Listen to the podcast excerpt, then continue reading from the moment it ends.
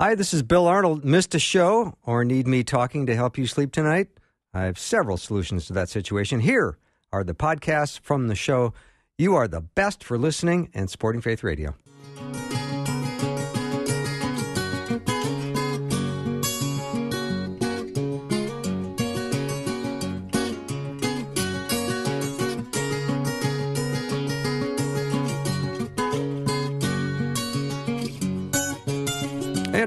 Welcome to Afternoons with me. I'm Bill Arnold. Looking forward to our time together, as I always am. Driving into the studio today, I was thinking I get to be with my peeps, and I can hardly wait. And Guy Talk is coming up, and I always uh, like hanging with my brothers in Christ. And although we don't always agree, it's I think there's always a lot of good civil conversation going on, and hopefully we're modeling uh, that for you as well. Um, the power panel today is Dr. Peter Kapsner and pastors Tom. Parish and Tom Brock and Justin Jeppesen, Pastor Justin Jeppesen, will also be joining us today. So it's going to be a nice group. And if you've got a question or something that you've been struggling with lately and you want us to talk about it, please send the question over. Text line is 877 933 2484. I'll give that again 877 933 2484. And for those of you who are looking for something to do tonight, you head over to myfaithradio.com. There's going to be a, an evening of hope with Carmen LaBerge. She's our morning host, as you know. And uh, I think Peter and I are going to be jumping on that uh, for a few minutes at some point. But uh, 7 o'clock Central Time, it's a special uh, video live stream event to talk about uh, what's happening in the world, talk about God's truth, and just pray together and be together as a family. So head over to myfaithradio.com. You can learn more about that. Uh, it's on the front page. You can't miss it if you go there. Let me take a little break and get things started. Are you afraid of the coronavirus? With what you hear on the news, it's easy to be fearful even though you are at a very low risk. Remember, God is your salvation. Trust in Him. Don't be afraid. As it says in Proverbs, whoever trusts in the Lord is safe. When you demonstrate peace in the midst of crisis that passes understanding, it will be a vibrant witness to your family, your friends, and to the world. A helpful message from the Christian Medical and Dental Associations. Connecting faith to life every day. He's on the inside of me, guiding me, leading me, helping me, strengthening me, healing me, caring for me, providing for me, answering my prayers, doing everything He said He would do. That's where He is.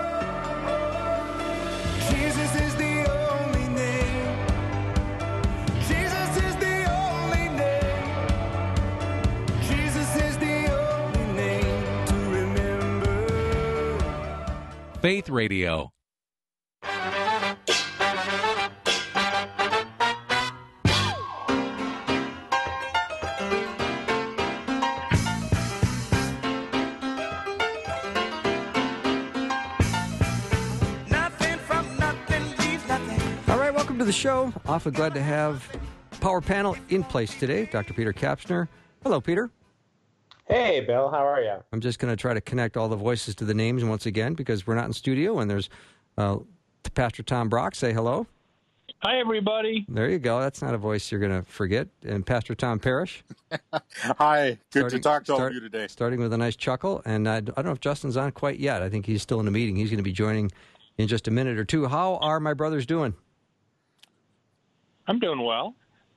Yeah, I'm doing Yeah, well I too. mean, it's it's odd to be. Obviously, the state of Minnesota issued its uh, quarantine order uh, this past week. It's not in effect yet, but it's sort of odd to be at home. I mean, it, I, I think everybody's sort of feeling that way, right? Um, I, I don't know how listeners are processing the situation, but it seems like the virus is just never far from your mind. You know, whether you're out, whether you're at home. It, I, I haven't ever experienced something where it's just sort of top of the mind all day long, everywhere you turn. It's it, it's an odd situation to say the least. Yeah. So, in older times or other cultures, there have always been ways that people have faced suffering. Um, and I'm just going to throw this out there. How are we doing about teaching people the meaning of life? And I think if we understand the meaning of life, I think we can understand better how to deal with suffering. Is that too heady of a question to get things started with? Well, Good place know, to begin. The secular culture teaches the meaning of life is success, fame, uh, well being, all of those things, which is interesting because the Bible touches on some of those themes. But that's not the major theme. The major theme is knowing the Lord having inner peace, knowing where we're going when we die, that we'll be in with eternally, and that we're a fellowship of believers who support one another and love one another. You look at the contrast between those, and they're huge when you really start to face crisis like we are right now. And so we're seeing a lot of that in our culture. All right. Might it be safe to say that, you know, the, the main thing to live for was something outside this material world and life? Yeah.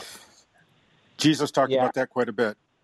Yeah, absolutely. I mean, I think that's in regards to your opening question, and it ties into what you just asked, I think, too, Bill, is there's a quality about suffering that I think is sort of what I would call objective suffering, meaning that anybody in any place at any time, it, it, it could probably be described as suffering to go without food, to go without water, to go without shelter, to, to, to be in a difficult or, or painful kind of situation. I mean, I, again, it wouldn't matter where you are in the world or in history. There's kind of that objective nature of suffering. And then I think there's a subjective nature of suffering, meaning that maybe we have expectations in life about what life should be throwing our way. And certainly in American culture, one of the primary values is that we can continue to sort of climb up the ladder of prosperity, of success, uh, building our resume, whatever that all happens to be.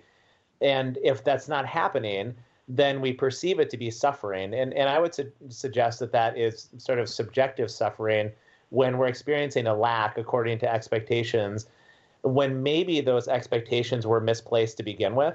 And so when we're placing our hope, when we're placing our value into the things of this world, and those things aren't happening in the way that we think they should, or not happening according to our five year plan, our five week plan, our 10 year plan. I mean, all of these popular plans that we sort of make for ourselves related to this world. Then I think suffering can be perceived, but is it actual suffering, or did we maybe just misplace our expectations to begin with? And so with the coronavirus, the way it is right now, there's there seems to me to be obviously objective suffering. People on ventilators and in hospitals and really experiencing um, some significant painful emotional and, and physical circumstances. But on the flip side of it, for those of us that are uh, have been able to avoid becoming terribly sick, but are certainly impacted in our lives, and um, you know, there's various degrees of suffering versus expectation at that point, and, and that can cause us to reevaluate and rethink things a little bit. It's interesting because I was watching TV last night with my wife, and they had the two doctors on from Mayo who were singing John Lennon's song Imagine, which is a horrible song, quite honestly. But they were singing that song. Then they had a girls' musical group singing another secular song. And I turned to my wife and I said, Think about this. Right now, we're at the beginning stages of this pandemic. I mean, where it's really starting to affect us. And so we're trying to cheer each other up with these songs. If this goes on for two more months, you're going to hear you're going to hear groups singing and choirs singing hymns because that's when we're going to need the spiritual comfort and help. Because right now we still think we can deal with all this from a worldly perspective, but that's could well be taken away, and we may have to really turn to the Lord like we never have before. I, I saw that too. These two Mayo, doc, the one doctor playing piano, the other one sing, singing "Imagine" by John Lennon. Can you imagine a worse song to sing in this crisis? Imagine there's no heaven. It's easy if you try. No hell below us. Above us only sky. I mean, give me a break. This is a time we need to think about heaven and hell. And you've got doctors singing uh, an anthem from John Lennon. I, I mean, it, it was it was bizarre. When I was thinking about all this, I turned on TV last night, watched the national news, and you know, if if we can go back in time, we'll say a month, and turn on that newscast last night, it looked like a Hollywood movie. Like everything is shut down. This virus has hit the planet, and it looks like a Hollywood film. And again, I, I think I said last time, all God has to do is move his little finger, and everything turns upside down. I think that's what's happened. Hmm. And I I saw a post by some very liberal pastors. They all liked it. Uh, a post that says God God never causes suffering and never causes and disease is never a punishment for sin. Something like that. And I'm thinking, have- what what Bible do they read? You know, Yeah. uh, John, John nine. Disease is not always a punishment for sin because who sinned? This man or his, fa- his parents that he was born blind. Jesus said nobody sinned. It's for the glory of God and heals him. But to say no disease and no suffering is God's uh, is ever God's punishment for sin. You've got the flood of Noah, uh, God raining fire and brimstone on Sodom. You've got the plagues against Egypt, Those are Old Testament. In the New Testament, you got the angel of the Lord smiting King Herod so that he dies and is eaten by worms. That's not the devil. That's not chance. That's the Lord that did that. So I there's enough in Scripture that I mean, can I say everybody that gets this is has it's it's a punishment for sin? No, but you know there are times when God does punish sin by suffering. But what here's what's happening, and Tom, you've hit on a good note. When you remove the concept of sin, alienation from the Lord, living against His will, from our you know vocabulary, then you wind up with simply a God of mercy and grace who would never do anything like this to anybody. And Mm-hmm. yet, because he loves us so desperately, he's willing to even put us in a realm of suffering so that we turn around. Because for him, and here's the hard part for us we're here and now, for him, eternity is a much bigger deal than the moment that we live here Yep. because we're like a cloud that passes briefly and then we're gone. And if you think too, First Corinthians 11, the Corinthians were getting drunk on Holy Communion, and Paul says that is why some of you are sick and have died. So there is God judging through Holy Communion, and uh, again, you don't want to overdo this and say everybody that is suffering is is because they've committed some sin somewhere, but we can't underdo it either and say that God never does this kind of thing. All right. Well, gentlemen, I think we're off to an interesting start. Let me take a short break. Let us know if you've got a question or something you've already heard you'd like us to elaborate on. That text number is 877 933 2484. Be right back with Guy Talk.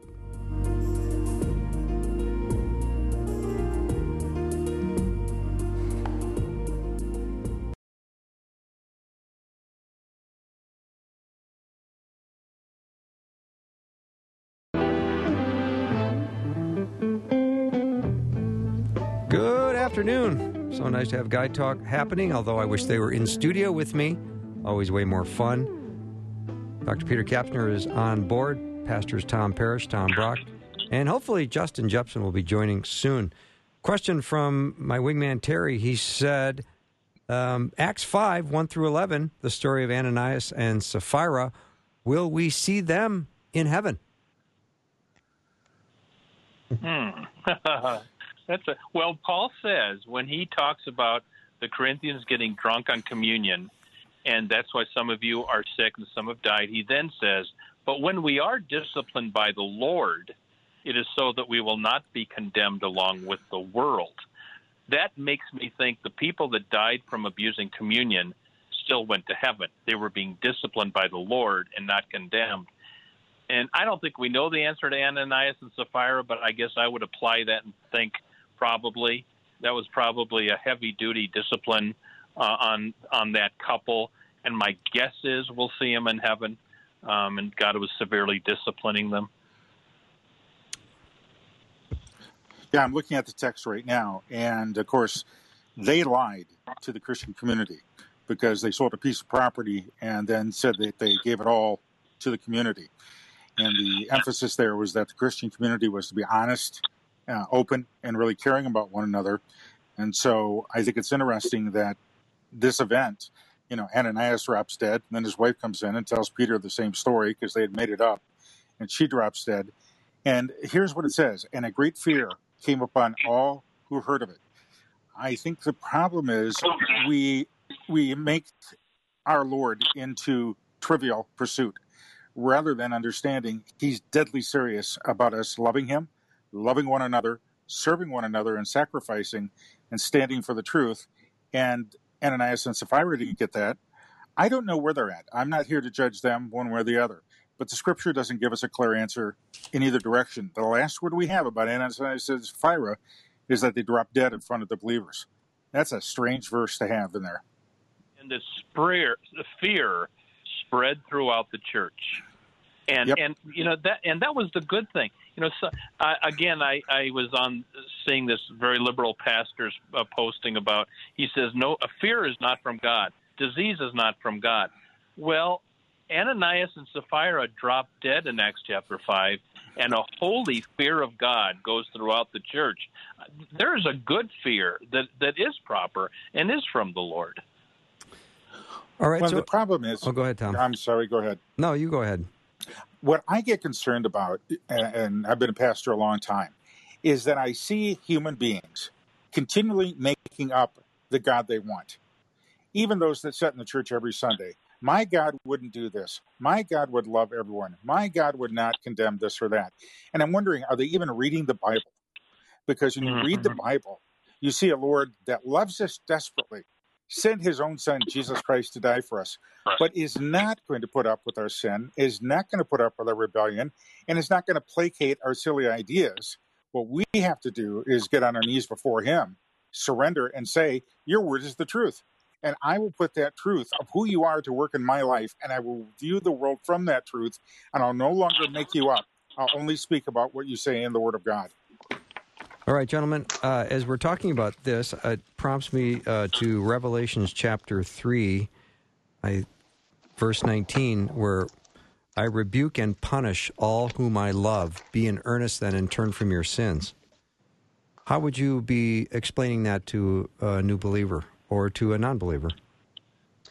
Yeah, I think um, you know when we get confused, Bill, by the idea of love being equated to or synonymous with things like permission or endorsement or live and let live or those kinds of ways in which we've made love synonymous with our culture, then I, I think that kind of passage and a passage maybe from Hebrews that talks about that don't be confused or surprised when you're disciplined by God because He disciplines those who are loved uh, by Him is th- those are confusing passages. But when we recognize that um, what God is entirely interested in is the beautiful party of his Trinitarian delight sort of overflowing into the world around him, and that we might be able to participate in that. And, and if we have our own ideas of what might bring delight into our life, but ultimately is bringing pain, turmoil, and death into our life, then the idea of rebuking and the idea of discipline is is a wonderful invitation to a party of delight. And and I think we too often associate words like discipline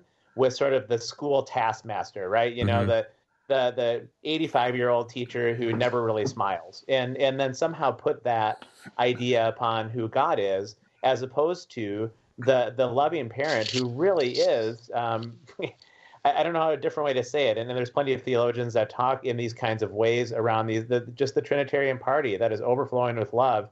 That it, you want people to participate in that with you, and and you desperately want your children that you created to dis, to to participate in that with you. The Garden of Eden, uh, Eden in the original language simply does mean delight, and that's some of where we get this kind of idea from. Is that the original creation is a creation of a garden of delight to be shared between human beings and God, and it was this wonderful, ever unfolding place where we could walk out life without fear, as as love was just pervading all of those places. So rebuke and discipline in the context of delight is much different than rebuke and discipline in the context of maybe I would say a misperception of God that he is just always worried about whether everybody you know is doing everything that he has to say and, and all of that. This dour stern-faced god is very different than the delightful god who is ever overflowing our direction. So those words in that context are invitational not scary Yeah. I also want to say Well- hello to Justin. He's just joined us, so he's on board now as well. Justin, thanks. Yeah, absolutely. Great to be here. here's part of the problem. When you know, I'd like to. Uh, I've always been heavy set. All right, I've been on a thousand diets in my life, and I've succeeded at all of them for a moment. The problem with dieting is I would like the Lord Jesus just to drop me 55 pounds and just make that happen. But in order to get the health and to lose the weight, there's a discipline I've got to go through. I don't know anybody that just loses weight by saying, Help me to lose the weight, Lord Jesus. He shows us a process, He puts us into a discipline. Now, I'm going to share with you guys, and none of the radio listeners can hear this, a true confession. Early in my ministry, I was praying one day, and I don't know why I said it. I prayed the stupidest prayer I could ever pray. Here's the prayer Lord Jesus, do whatever you need to do in my life to make me just like you.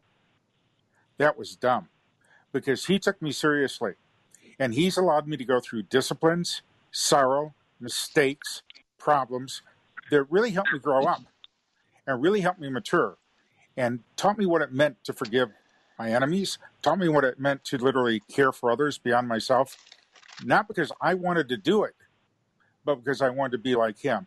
And so I'm, I'm encouraging you, you other guys, if you really want to do that, pray the prayer. That's beautiful. Thank you for sharing that with us, Tom. I'll tell you too. Yeah, so- when I was uh, when I was praying this morning, I have a list of people that I prayed for for many years. Some are family, some are friends, some are very hard-hearted people. And and you know, I, I prayed this morning, Lord, protect my family and friends from this coronavirus. But then I had to add, but Lord, do whatever you have to to save them, bring them to Christ before they die. And so I don't want my family and friends and the people on this list to get this thing. But if getting this thing is what's going to bring them to Christ and land them to heaven, then God, thy will be done. It's a dangerous prayer, but I, I believe it's a it's a it's a good one because what you want more than anything is for your loved ones and, and the lost to come to saving faith in Christ. Mm-hmm. Mm-hmm. Let me ask you this, gentlemen: Are you able are you able to get through suffering um, without having or knowing a lot of biblical doctrine? Well, I think a lot of people in America will get there, in the world will get through this, who are Hindus, Buddhists, etc. So you can get through it. I don't think you'll be as peaceful as if you knew the biblical doctrine. Mm-hmm. Mm-hmm. Yeah, I think also, um, yeah, just as I'm kind of playing catch up here and, and coming in the conversation a little bit late, um, I, I think doctrine is, um, I mean, essential to understand discipline rightly. And that, as Peter was saying, not only is discipline the pathway for delight, but it's recognizing the difficulties that we endure, the trials and the hardships is not something we just need to go th- kind of get through as a, you know, and kind of come out on the other side. Um, and we hear a lot of that language, you know, we're going to get through this, we're going to get through this, we're going to get through this. Um, but I think when you when you have biblical doctrine, you can also see what God's doing in this, and and this isn't just something just to. I mean, we yeah, we have to get through it. Uh, we will be going through it, but uh, also being fully present in it and not wasting this season and recognizing the good that God can bring out of it. Um, I think that doctrine shapes our perspective of pain um, in a way that ultimately is the only way that can bring hope and in the midst of the hardship and can strengthen us um, in a way like like nothing else can. And um, to know that we have a, a savior who's a good shepherd who's lovingly leading us and providing and protecting us um, not from pain and hardship but to know that we're not alone in the midst of it Yeah, sometimes I think I use the word doctrine when I meet when I mean promises, and promises when I think of doctrine. So I, I interchange those a little bit. Uh, let me take a little break. Send questions over 877 93 Faith. 877 93 Faith. We'll tackle whatever you got for us. Uh, Guy Talk is happening, and we've got Dr. Peter Kapsner on the power panel, Pastor Justin Jeppesen, Pastor Tom Brock, and Pastor Tom Parish. Once again, that's the panel. We'll be right back.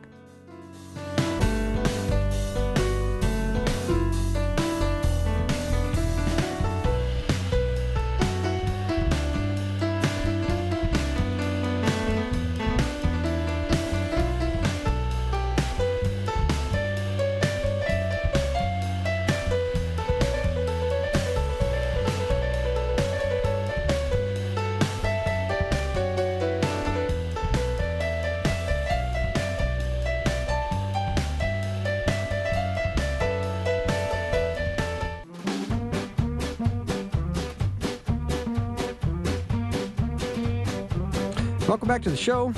Glad to have guys available, interested, willing to come on the program, all from their homes, the security and comfort of their homes. And we've got Dr. Peter Kapsner, Pastor Tom Brock, and Pastor Tom Parish, and Pastor Justin Jeppesen. You know, guys, with what's happening, uh, in addition to the uh, suffering that many, many people are going through, there's also lots of isolation. And there's also now uh, a lot of talk about uh, finances and resources and all that. And how would those closest to you evaluate your view on the importance of money? So, in I- you know, Bill, in my I guess in my other life, I have uh, owned and run a business for the ba- better part of fifteen to sixteen years, and I think I, I could answer that question differently on different days. I mean, I, I would like to sit here and answer the question for you and say, hey, you know, my hands are never gripped tightly on the business. I'm never worried about money. You know, I'm never worried about what's happening in the world. God will provide, and manna will fall, and my pantry will be full, and and you know those sorts of things. I wish I could say that on a daily basis, but boy, it creeps up on you in funny ways. Um, even if you do sort of uh, some specific and very intentional spiritual disciplines to say, you know, God, release my hands again today. I trust you. I feel the worry and I feel the stress um, that I think so many of us can sympathize with and identify with, and and and take my hand off of that.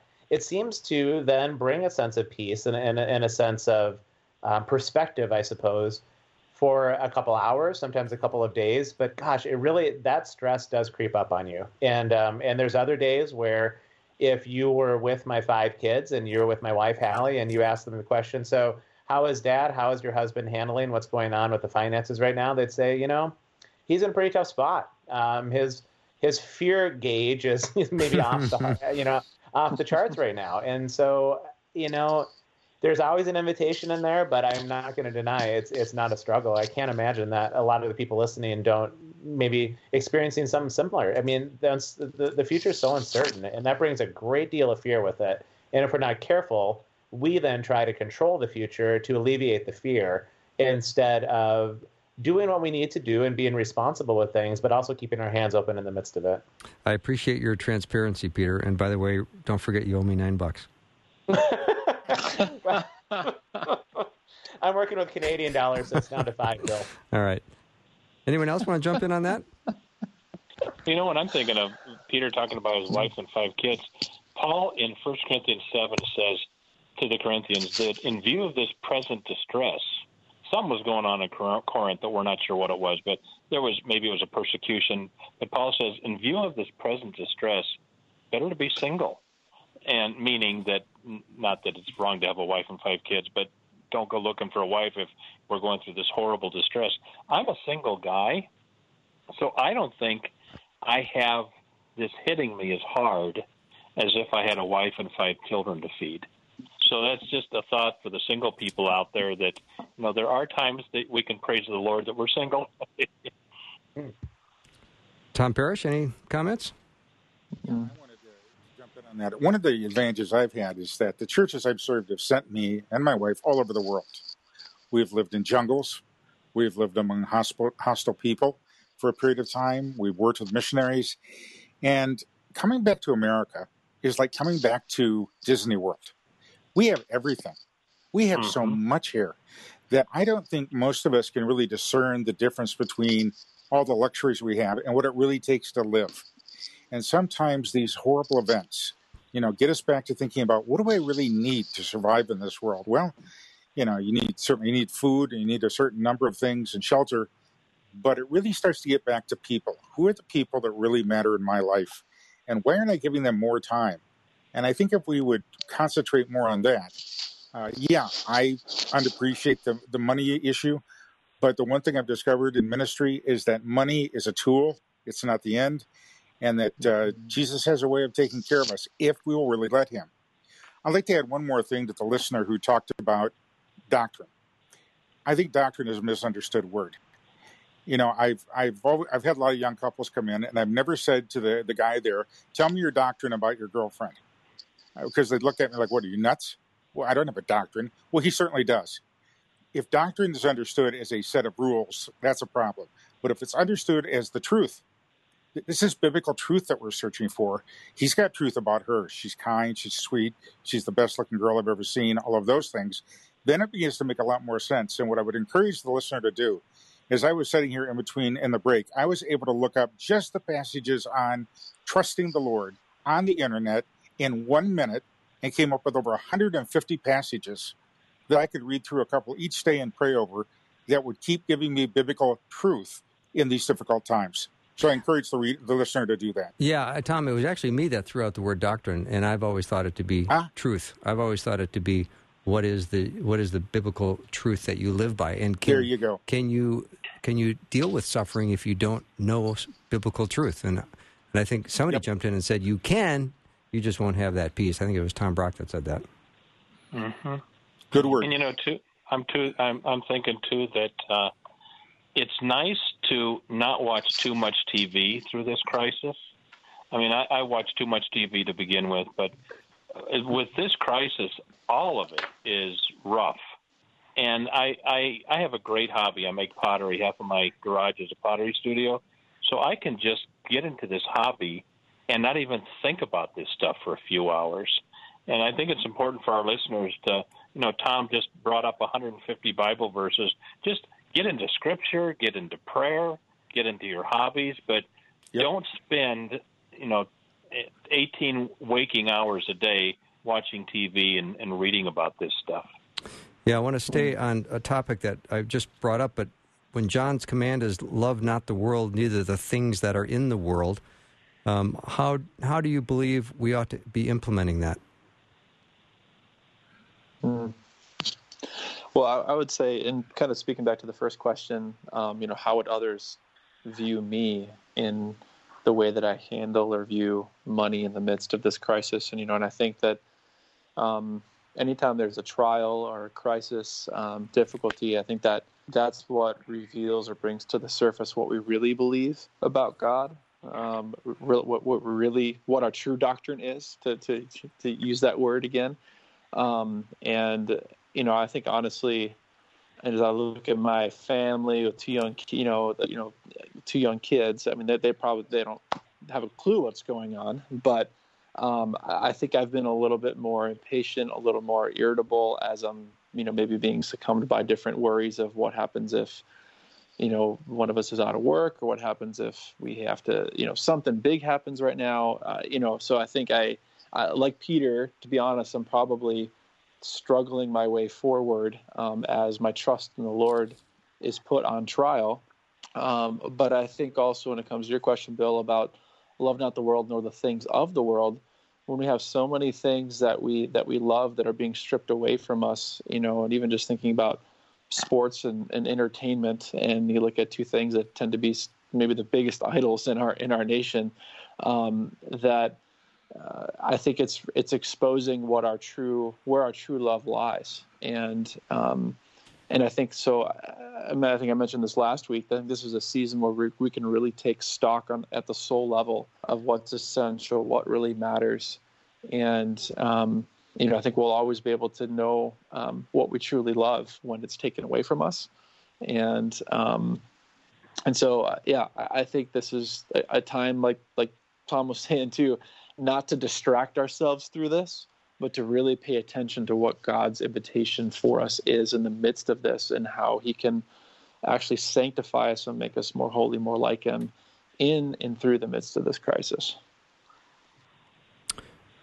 Peter, you have anything?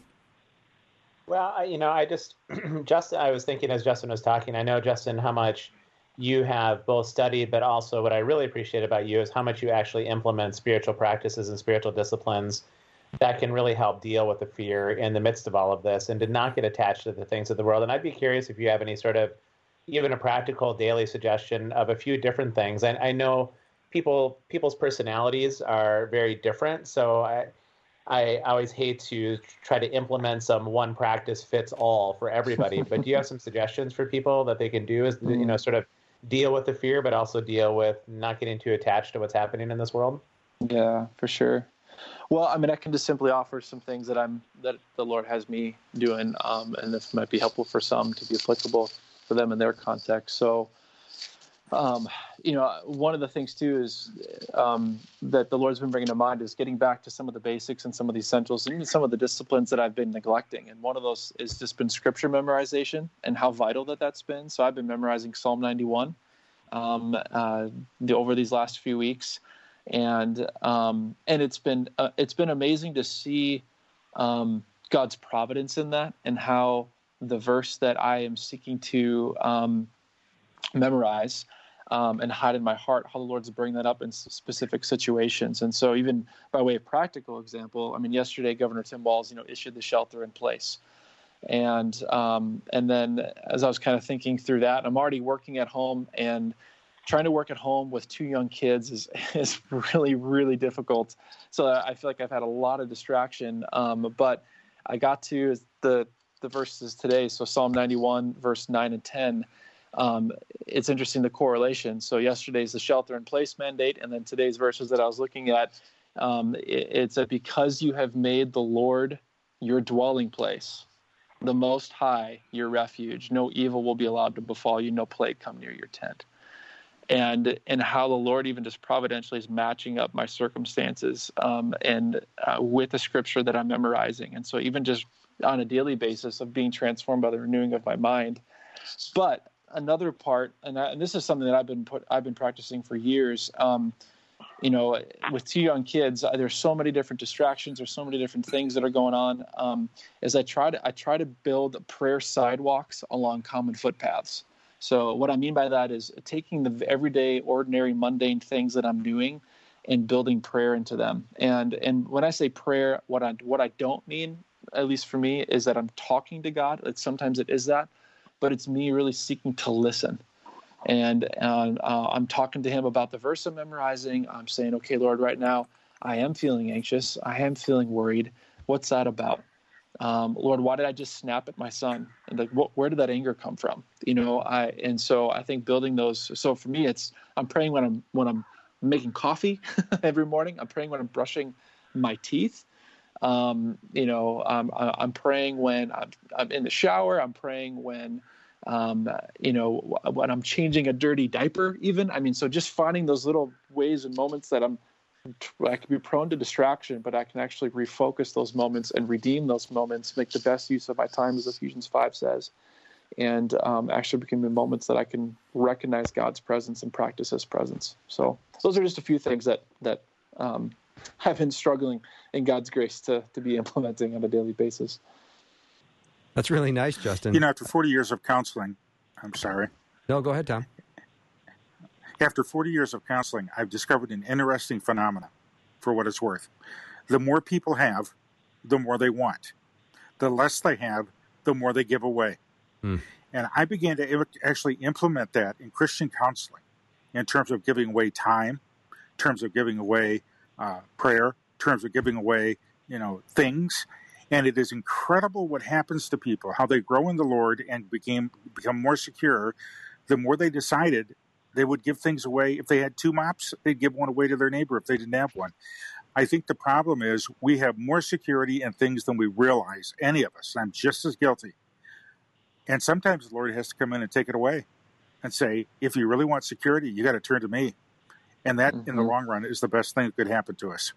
What I want to ask is when we come back from the break, is there areas in your life, do you find yourself seeking to meet your own needs rather than trusting God to meet them? And there's that great mm-hmm. quote from uh, Corrie ten Boom who said, Never hold on to anything too tightly because it hurts too much when God pries your hand open. Let me take a little break. We've got Guy Talk happening. Let me know if you've got a question or a comment. 877 933 2484. We'll be right back.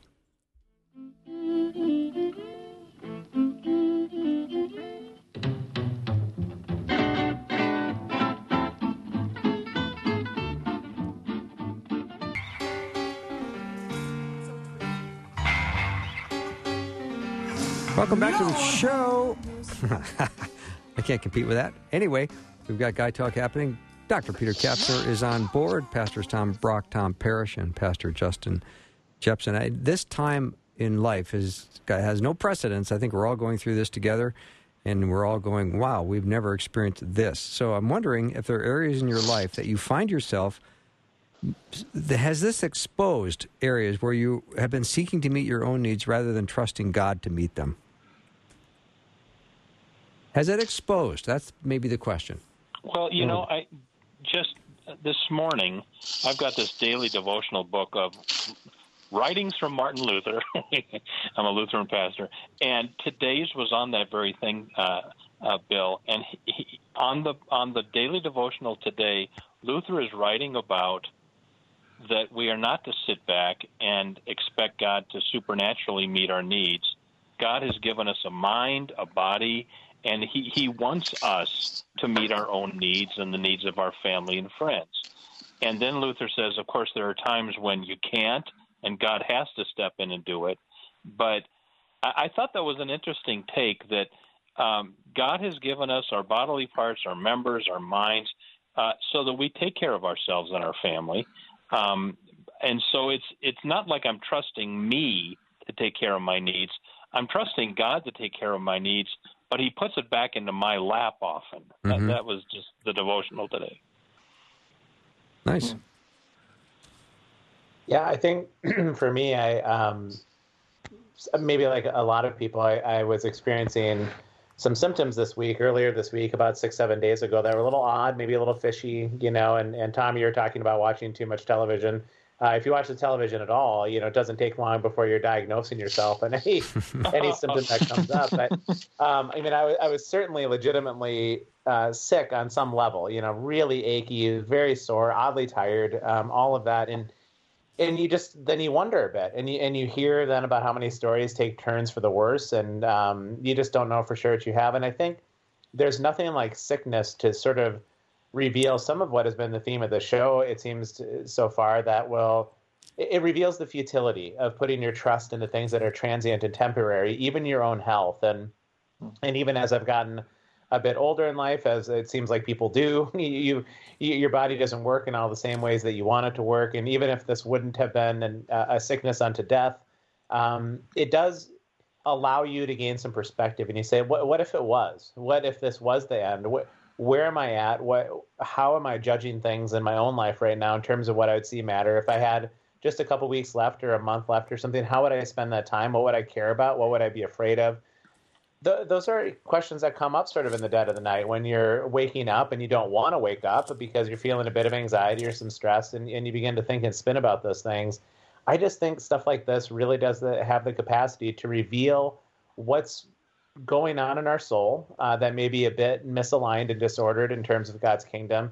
And it has a, a real invitational capacity too. And those are hard things because I don't think anybody wants to suffer. Anybody is looking forward to suffering. Anybody wants to go through these sort of odd and weird circumstances. And yet, if we don't go through them, if I just kind of go through my day as is, the routine, wake up, do my thing, go to bed, wake up, do my thing, you kind of live in these shades of gray that don't any longer have any meaning, purpose, or vitality to them that can be had when there really is um, a, a stripping away. I think about those early believers, and so often they weren't under any illusion about what was important in life as they're running through the catacombs and they're dying for their faith. Um, you want to feel fully alive. That's one way to do it. Is um, is to have the threat of death around you at any given moment. And too often, my spirit gets way too dulled when I'm simply just doing life as I think it should be, or life as I think should be comfortable. Yeah, and if I can add to that, and I, that makes a lot of sense, Peter.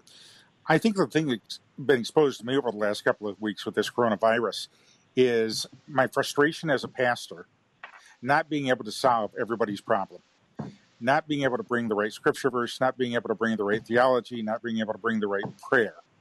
And you know, I don't know if you guys realize or not, but not everybody I pray for gets healed. Not every time I ask for a miracle do I get one. And I get very, very frustrated with that. And I remember talking to the Lord not long ago and saying, Lord, why do you allow this to happen? Why do you say in your word all these things will happen if we believe in you? And yet we see it so scattered in our lives, if we're really honest. And what I've learned, for what it's worth, is, and I read the scriptures, that Jesus didn't merely heal people in the New Testament to alleviate their suffering. He didn't just hmm. heal people in order that they might live a little longer. He always healed people to display who he was and what he really bringing to this world, which is an eternal relationship with himself. And I've got to come to grips with that as a pastor. That that is the ultimate goal, whether somebody lives or doesn't live, whether somebody is, you know, well or they're sick, or whether I'm well or sick. Because ultimately, I think we've gotten into a theology in America that says we have a God that wants all of us well, and if you believe hard enough, you can have it. But guys, we know people that are dying around us of this coronavirus. We know children die every day, and yet we kind of ignore that in Christianity. We need to address that. And the way we address it is just to be honest about what is Jesus really up to in this world. And it's really preparing us for eternity, not just for this life alone. To add something that was uh, an earlier part of the discussion, possibly before Justin arrived, uh, a listener had jumped in with this wonderful uh, passage from Psalm 103, which I love Psalm 103. In verse 10, it says, He does not treat us as our sins deserve or repay us according to our iniquities. Thank you. Amen.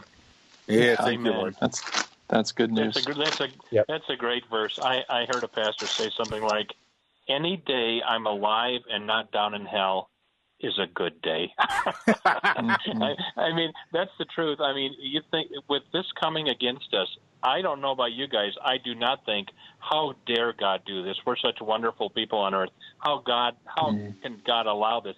I think just the opposite. We're not getting anything like we deserve, especially America. And you know what I was thinking this morning? And I uh, don't send me letters, but I'm going to say this. Careful, Tom. I don't want. I'm the one that gets the letters. Well, the So- the ep- well, okay, then I'll say it. Okay, um, the epicenter for all this is New York City right now in America. The more more cases in Amer- in New York than Because they're stacked on top of each other. Yeah, and but you know what I was thinking? I just happened to. Um, do you remember a few months ago when uh, Governor Cuomo and the legislature in New York rejoiced when they passed through the abortion bill, allowing b- abortion up to the moment of birth? Do you remember that? Mhm. It was an eerie, awful moment. And I'm not saying there's a connection, but I'm not saying there isn't. But, but the point of that verse is we're not getting anything near what we deserve. We kill 3,000 babies a day in the United States. And uh, so those are my thoughts. I just to yeah, that- that's a very interesting point, Tom. And I think yeah, you know, we kind of we we can't say with any sense of certainty over that or anything, but it, we can say with a sense of cer- certainty that that God is a God of compassion, slow to anger, and, and rich in love. And I, um, for me, I just to answer briefly what the Lord's been exposing. For me, I, I was just going back and even to, into Hebrews 12 when it says, you know, strive for peace for everyone. I think the Lord's exposed uh, where there are relationships in my life and family where there's a lack of peace and where I've just kind of, um, you know, if I if I were to be honest, just maybe become a little lackadaisical with it, saying, well, I guess that's just the way it's going to be, and then there's there's no going to be no change. I'll just kind of let it go. And uh, I think the Lord's brought those back up in a new way, and for me to re-engage with hope, um, to deal with unrighteous anger, to deal with bitterness, and to re-engage in those relationships, and to enter back into uh, a loving confrontation of of unresolved conflict, and to say, you know, as far as it depends on me, I want to be at peace with everyone around me, and so recognizing the shortness and the brevity of life and even the fact that, that we have the sickness and disease and death is the reminder that life is short this life is not all that there is um, but we only uh, have this life um, uh, really to make uh, uh, just to store up treasures in heaven and to to really count for um, eternity. So I'm not going to be able to go back and resolve, you know, resolve on uh, resolve conflict when I'm when I'm in heaven. Um, I don't. I want to be able to to make most of every relationship that I have, and so it's uh, the Lord's been using this season to help me enter back into some into some conversations to seek a restoration of peace in relationships where there's been an ongoing strain. Okay, here's a yes no lightning round. We've just got a minute left. Can you think of situations in which God did not grant you your request and you look back on it with gratitude? Oh, many times. Okay. Absolutely. Yes.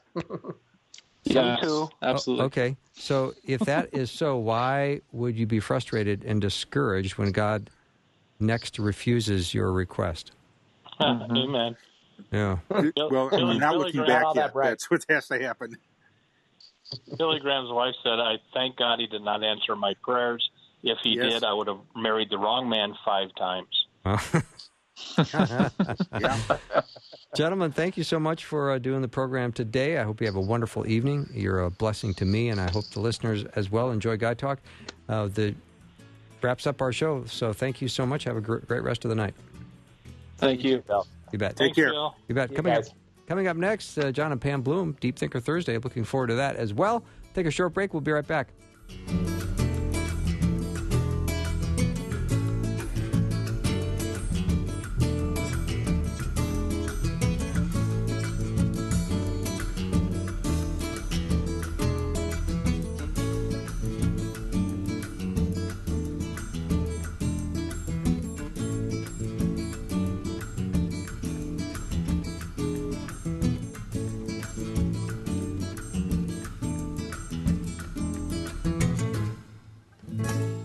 Thanks for listening. Programming like this is made available through your support. Information available at myfaithradio.com.